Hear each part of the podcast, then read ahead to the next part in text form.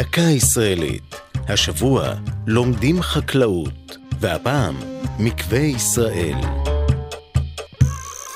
מרחק דקות נסיעה ספורות ממרכז תל אביב שוכנת נאת ירק קסומה. זה כפר הנוער החקלאי מקווה ישראל, שהיה בית הספר החקלאי הראשון בארץ.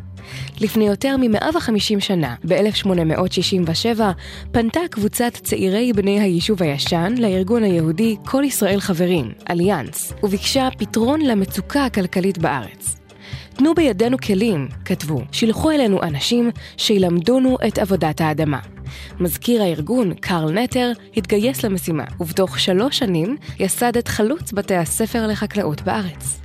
כעבור שנים אחדות, שבהן התקשה המוסד לגייס תלמידים, החלו יהודים בני הארץ, וכן עולים חדשים לפקוד את שעריו. עם הזמן הוקמו בשטחו רחב הידיים לולים, רפתות, כרם ומחלבה, לצד כיתות, בית כנסת ובית חולים. רבים מבוגריו יצאו להקים יישובים חקלאיים ברחבי הארץ. גם כיום, בזמן שבני גילם מתכוננים לבגרות במחשבים, 1,500 תלמידי התיכון של מקווה ישראל יוצאים לחליבות הבוקר ושוקדים על הוצאת רישיון נהיגה בטרקטור. בהפסקות הם יכולים לבקר את הוגה החזון, קרל נטר, שנח מנוחת עולמים בקצה שדרת העצים בשטח בית הספר. זו הייתה דקה ישראלית על לומדים חקלאות ומקווה ישראל.